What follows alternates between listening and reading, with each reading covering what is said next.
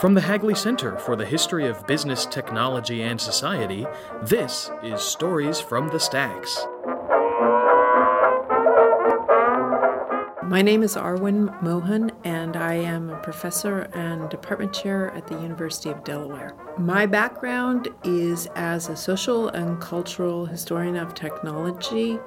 I published a year ago a book about risk in American history. It looks at the changing ways Americans have understood and managed everyday risk. And that project was another way for me to get at these issues of how people's experience of living with technology shapes their behavior and how they, in turn, shape technology to reflect their values. One of the things that changed my life was the first time I got a stack pass, which I'm still wearing around my neck, and uh, it allowed me to go in to where they keep the books. And it turns out there's amazing things down there in that icy cold storage area. In, in, regards to risk, everything from runs of journals for railway professionals in the 19th century to life insurance material, seamanship manuals from the 18th century, which I was uh, at some level amazed we're here, and another level thought, yeah, that's the that's the great richness of this collection. I did some in depth research for the risk book about railroads because the collection here is really fantastic for railroads.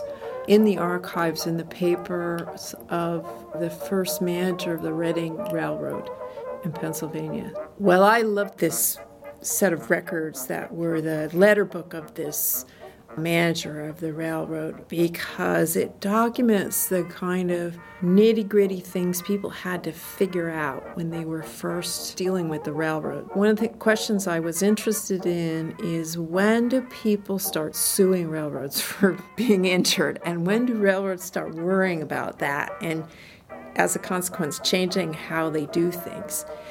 It turns out, I learned from these papers that this guy had a lawyer on retainer. This is in the 1840s, so in the earliest years of the railroad. And he was so useful that they rigged up a telegraph line so he could get in contact with the lawyer more quickly. I also learned this story in which a young woman who was a passenger on this railroad was injured, and this railroad manager absolutely bent over backwards to try to get her family not to sue. So he set her up with a doctor, he sent gifts to the family, he did all these different things. The earliness of the story sort of belies what historians have claimed for a long time about lawsuits. They say nobody was suing or worrying about being sued this early, but this guy was worrying about it a lot. You know, one of the best things about historical research is that you don't just come to an archive to collect things. You come to archives to learn about your subject.